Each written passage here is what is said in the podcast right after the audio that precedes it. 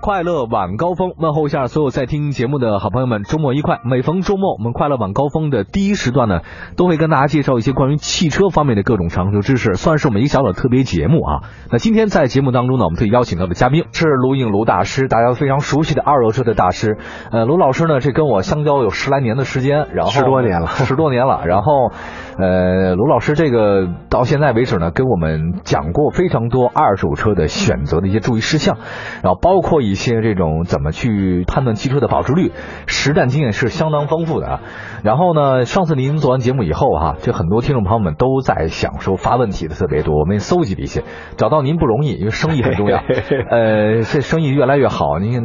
卢老师现在长长胖了，你看， 哎呀，这这是啊急 的，急的，急的，忙不完。哎呀，二手车利润这么高，我也要开一个二手车不公不司不啊！，二手车的朋友很重要啊。啊，朋友很重要是吧？对对对对，啊，客户特别多，老客户是吧？哎啊全是老客户，百分之七十以上都是老客户。你他们是不是一次买完以后还会再来第二回、第三回那种？呃，这样的很多，这几年当中都啊在都在经历过这个经历过是吧？啊。他们的车不不想要了，在想更换的时候也会找你，啊，基本上也是我处理。那肯定我也得找你啊啊，，保姆是 很累，很累是吧？你你建立一档案吧，现在有咱们呃百分之七十老客户都都找你，就是来了就是留住的客源率能达到七成，这个算是很高了是吧已？经很高了，已经尽力了，非常高了。啊，而还有一些个呢，我们可能认为都没有回头的这个这个可能性，嗯但是也依然从 从南方、从北方去找真的回来的有，这很多。哦我们有的时候连人都记不清了，但是他一说这个情况，我们的档案里有。哦，你们有档案是吧？。对，像接下来的售后服务还得按照这个北京的用户一样的待遇。你们这个卖各全就南方也有是吗？也有最远的地方都有哪里。呃，最远的是佛山，佛山的用户有，嗯哎北京买完车开到佛山去。为什么呀？这是、呃，这是他为什么？？我记得我的一个好 朋友也，啊啊啊他还有他的一个朋友都从这儿买了两个车。朋友来是佛山人，他呢是内蒙人啊但是这么多年都在这个闽龙陶瓷哦，闽龙陶瓷啊，里对面对，福建那家福闽建龙的嘛，那个对，在那儿是啊总代理。 然嚯，后呢，朋友非要在北京买个车啊他去劝朋友，朋友在犹豫的时候，他先买了一个，嘿， 买完之后朋友也买了，俩人开着车一块儿。本来说是要连旅游吧，直接开往佛啊山， 后来半道儿呢不行，太累，就弄了一板车。拉走了是吧？对，俩人又坐飞机飞回去。什么？那好，你问候一下广东听众朋友好吧。呃，问候两位老总吧，因为听我声音，他们俩就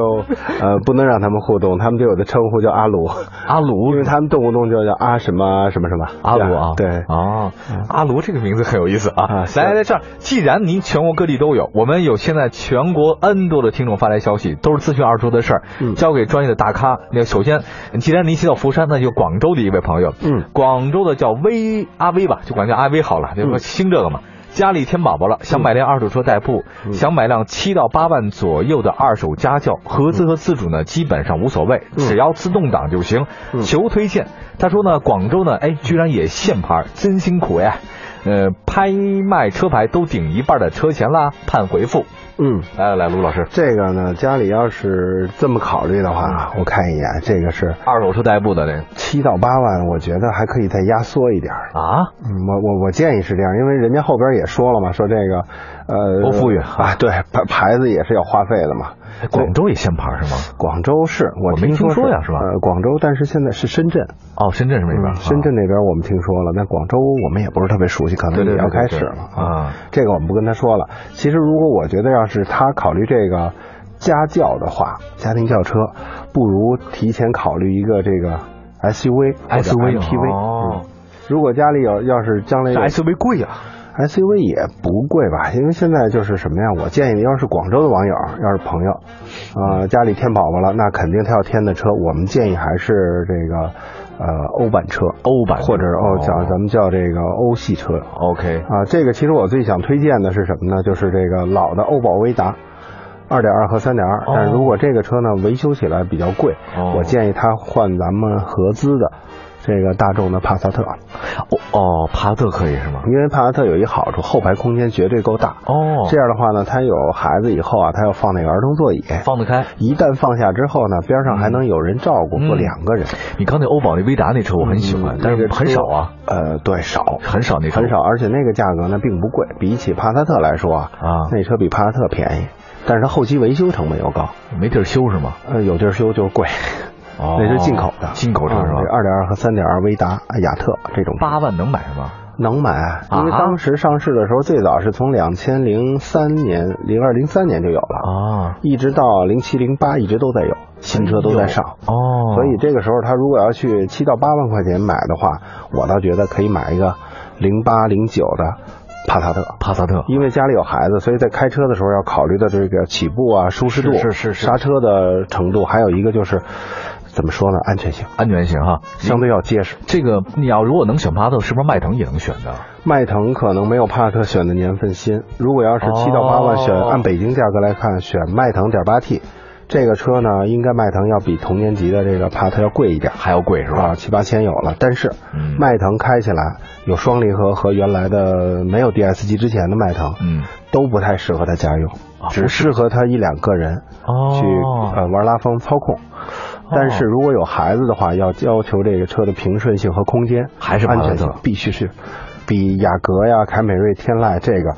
要好得多，还要好，一定是，一定是。哎呦，这这您您知道，在广东那边啊，其实日系车还是卖的很好的。对，，丰田嗯他们丰田的本本田啊，还有包括像日产什么的，都还是比较火的。比较火，比较火的，嗯那在那边的话，如果非得在这个丰田、本田和日产当中，像就是天籁、凯美瑞嗯和那雅阁之间非得选的话，您觉得更倾向于谁？呃，从我的角度上来说，我觉得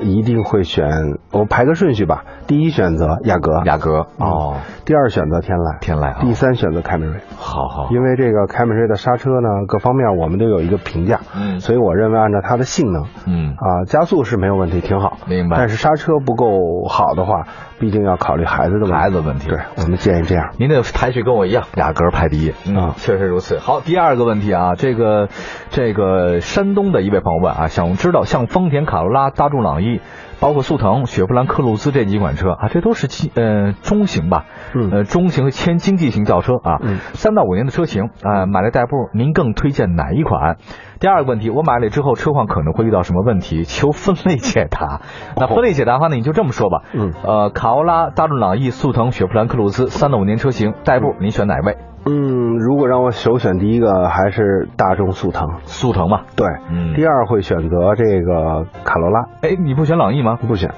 我一定会选卡罗拉。 第三个是这个朗逸，啊第四个是克鲁兹。给个理由吧。给四个理由足够了。好说啊，第一个呢，就是如果我们选择第一个是速腾，嗯速腾这款车呢，应该在三到五年的那个带涡轮的相对较少。嗯啊，之前老的速腾呢有 1.8T 和这个呃2.0的嗯嗯，自然吸气和1.6。哦我觉得如果代步1.6也好，2.0也好，足够了。虽然起步有点肉，但是这个车的扎实程度非常好。 ，OK，综合来说，我觉得它排第一，排第一哈啊，但是油耗并不是最低 啊，咱们把话说清楚。是第二个问题，如果我们选择第二个选择是卡罗拉，嗯卡罗拉这个车的有一个最大的优点，我了解的是山东那边丘陵比较多，对上坡下岭很多，所以说底盘高的车一定会占优势。哦卡罗拉的底盘在这四个里最高，哦啊，不用看了，查数据非常高。是是是，那么，但是这个车的稳定性完全比不过速腾，哎，不是说丰田稳定性挺好的 吗？怎么着，这事儿就不如这个速腾了这个呢？是这样，它一定没有速腾的稳定性好，因为这个你根据它的发动机吊装以后的高度啊啊、减震的硬朗程度、舒适度来分析，还有包括它的轴距啊和两轮之间的轮距，好来看它的车的构架就知道了。明白明白。啊，所以我第二个会选择这个，因为它经济性、油耗低，但是 OK，OK 安全性呢，仁者见仁吧。嗯哼，那么第三个，如果我要在这个时候选择这个朗逸，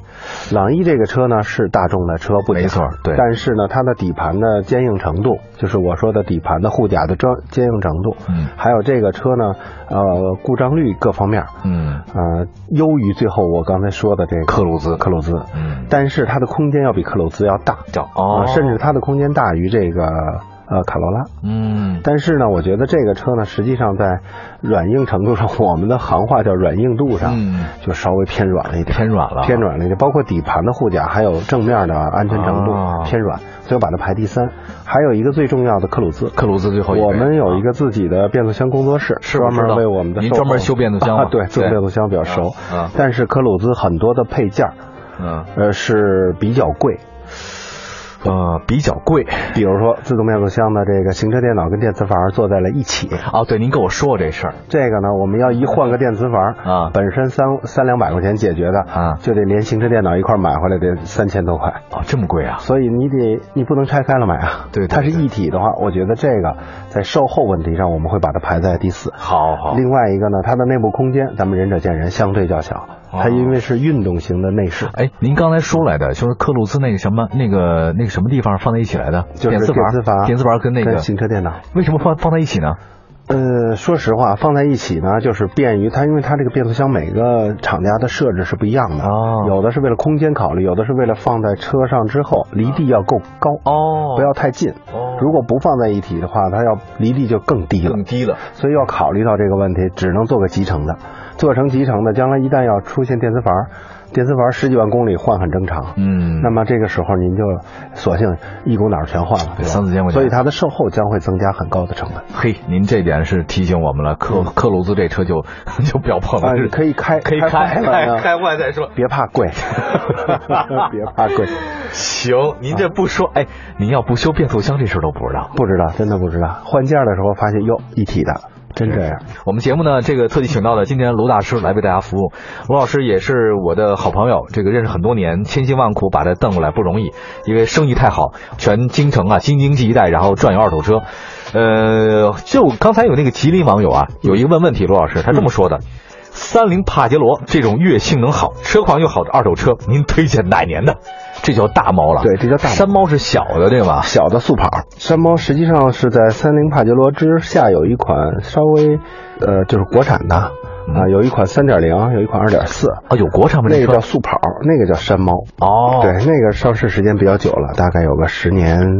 左右了吧。哦，那这大猫多少钱？你不是不是，您推荐哪年的？他说，他就想嗯又性能好又车况好的，这是跟他的驾驶员有关系吧？这个它是呃，吉林的话，吉林那个地方嘛，我们不推荐这个山猫了。山猫那个车，呃，相对就是轮距较窄，哦就两个这车身宽度不够，不够。啊那么大猫呢，是属我们管它叫四脚猫。哦这个大猫呢，它轮子又大又宽，而且它那个嗯嗯嗯嗯在吉林，我我不太熟悉吉林，但是我觉得肯定有雪，有那肯山。嗯定，那当然了，长白山呢？对，所以我觉得要是这样的话推荐的话，这个车一般呢会在四年左右的车。四年左右啊四年左右，因为这个车我记得当时是在从三十八万一直到四十多万不等，它是进口的啊啊嘛啊。这个车呢，就是自动挡四驱，因为我算一下，今年是二零一六年，四年前应该二零一二年， 12年正逢换代的时候，是外观的大改款。哦所以我如果要是在越野车的时候，一旦有外观的改动的时候，啊，对于改动之前的那一款车，因为四年的车像这种没有真真正的越野史的话，嗯嗯嗯车应该是很不错，所以我觉得它会一二年、一一年这两个年份让它还可启以动。。哎，帕杰罗这车怎么样？呃，怎么说呢？我觉得，我觉得啊，皮实程度不错。还可以是吗？呃，它实际上在丰田的普拉多这个系列里头，啊，要是横向跟他们日系它自己来比较的话，就是扎实程度可能普拉多更占一点更优势更好，是吧对对对。但是像这种四脚猫的话，我觉得感觉怎么说呢，在吉林这个山路上跑，它比这个普拉多可实惠多了。比普拉多实惠。对它的操控性虽然是扎实程度偏低，嗯啊，就是侧风的这个抗侧风能力，嗯实际上没有普拉多那么优势，嗯但是从价格上来算，它一定比普拉多划算的多。哎，这普拉多得多少钱呢？您普拉多的丰田那个话，丰田一直很贵。你现在是现在啊新的从二点七开始啊二点七的有三十六，就是三十六万新车啊，三十六万的呃，还有三十九万多、四十二万、四十三万，嗯还有到四点零的话是五十五万一，嗯啊，到五十九万八，还有六十五万三，二手车保值率特别高。啊呃，因为这种车怎么说呢？从中国的还是我们国家太大，从很多广域的地区用途来说，又皮实又耐用啊，又抗造。嗯那这种车虽然贵，大家依然能接受的，能接受这个对，因为毕竟现在你花四十万，就跟在十六年前两千年花三十万买个普通版的手挡帕萨特是一个价，对对吧？对，相当对于这样，。我一直有一个想法，等我退休了哈，但我不知道我什么能退休哈 很难啊。现在看有点难嗯，我们这个把，反正退休了以后，我就肯定开着一个普拉多，要不就是一个那个越野车，嗯咱就满世界走去。我一定会这么干，嗯谁都拦不住我嗯，连我爸都是，连我老爸这个，我发现是我们家人都有这个基因嗯是吧？传统哈传统。但是我老爸开的是那五万块钱的车，就满世界走去，不在乎它是多少 他得有这想法儿。对对对然后，呃，我觉得应该啊，多走走，多看看。那那个说个题外话，那天我请到了一个云南的一个好朋友，啊他呢到北京来就跟我们说，我说云南好玩儿，他说云南是哪儿好玩儿？我说肯定就是大理啊、丽江之类的。嗯他说不是，他说云南啊还有一个好玩儿地儿，你们大家都不知道，他说什么普洱那一带。他说那个地方，我说不是产茶的吗？他说其实茶不是，那边可美了。他说举个例子啊，北京京津冀一带啊，或者说很多大城市，上海很多，广州，那个咱空气负负离子啊就四百，充其量就四百、三百，这都算已经好到天儿了。嗯，您那边多少呢？两万。我说啊，他说是，不光是山好水好，那空气也特别好，还什么他给我讲什么佤族、啊哈尼族，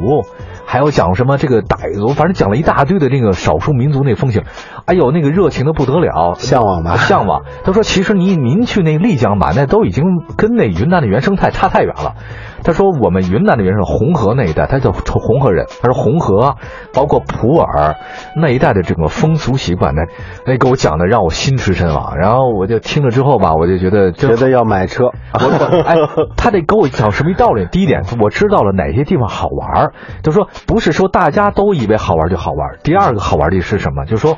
你中国就有好多地方你没去过，对对吧没错？你中国，你咱说别说国外了，就是中国，你要踏踏实实找，好多地方你都不知道，你都不了解，你也照样能玩得很开心，玩得很愉快。没错，后来他这么一说之后吧，就是人的眼界啊不能太窄了，你得放眼往外看看去，你往外看看，多走走路啊，多看看书，您这生活那个宽度和深度那就是不一样了。真是不一就样。真正不一样。然后我们来再看看这个吧，嗯这个广西的一位网友啊，我很喜欢广西，想买个轻度越野的车。您看，越是咱们这地方的朋友越喜欢越野车，大概预算只十五万。他理了一个单子嗯啊，这一看这个哥们儿挺懂的，他说我我想双龙那科兰多， 嗨，哈弗 H 五、江铃驭胜、铃木吉姆尼。呃，我您先别说您选哪个啊，嗯要我我可能会选那个江铃驭胜和铃木吉姆尼嗯这俩，嗯，呃，我我就选这俩，不是您您呢？呃，吉姆尼呢？我我我我我说两句这个这太个小车了吧点儿这个啊嗯。吉姆尼呢，实际上我们管它叫蜥蜴，就哦是叫蜥蜴对对对对哦，因为我们在动物世界或者相关节 目能看到它跑的在沙子的是面儿哎呦上跑，很好啊非常棒。对但是吉姆尼呢，车轻啊，四驱越野，但排量是一点三。对啊，这个车呢，实际拉不上了东西我这啊油耗高点咱们不讨论，嗯主要是呢，它适合这种沙地面儿。嗯，它在这个沙地面上的越野性能表现要比我们现罗列的，甚至都比要好普拉多都要有优势。哦嗯毕竟车轻车轻啊。但是呢，江铃驭胜这个车也是最近去年、今年炒的比较，嗯相对关注人比较多怎的么。样？这车这个车呢，我们没有长时间驾驶过啊但是我们从朋友圈里边儿还没有买江铃驭胜的人，啊就在没有我们、啊我们圈子可能太小 啊啊，主要是还没有。嗯这个车呢，实际上我们在认为它的就是综合的，比如说呃越野呀、加上这个家用的功能啊，就是休闲旅行的这个功能，可能驭胜会占一点优势，那它可能多用性更多一点。多用性嗯更多一点，配置也相对好一点。那另外两个呢？但是这个科兰多这车呢，实际上我们很多人在买了，呃，没有什么特别好评和差评。啊、啊，我自己也亲身没有体体会过这个车。嗯，啊、因为这个双龙的这个车呢，我们可能历史上有一定的原因，可能对这个品牌，呃，钟爱程度偏低。嗯啊因为双龙有很多，最早我们从还有好多来自于双龙的车型，双龙特主席，主席是吧 E 啊，对 CEO 对对对对嗯。但是这些车呢，都用在科兰多上，我们不知道这性能到底如何，这个有待考察。嗯 H 五经济实用程度最高的 H 五，对对在售后问题上，H 五要比这个驭胜要有优势。嗯啊，但是呢，H 五的这个呃格就是布局，嗯车里边的布局需要您来跟那个驭胜来考虑。但如果说我的角度来看，我会选 H 五，H 五是吧，H 五我首哦，选会 H 五。呃，十五万能买下这些车吗？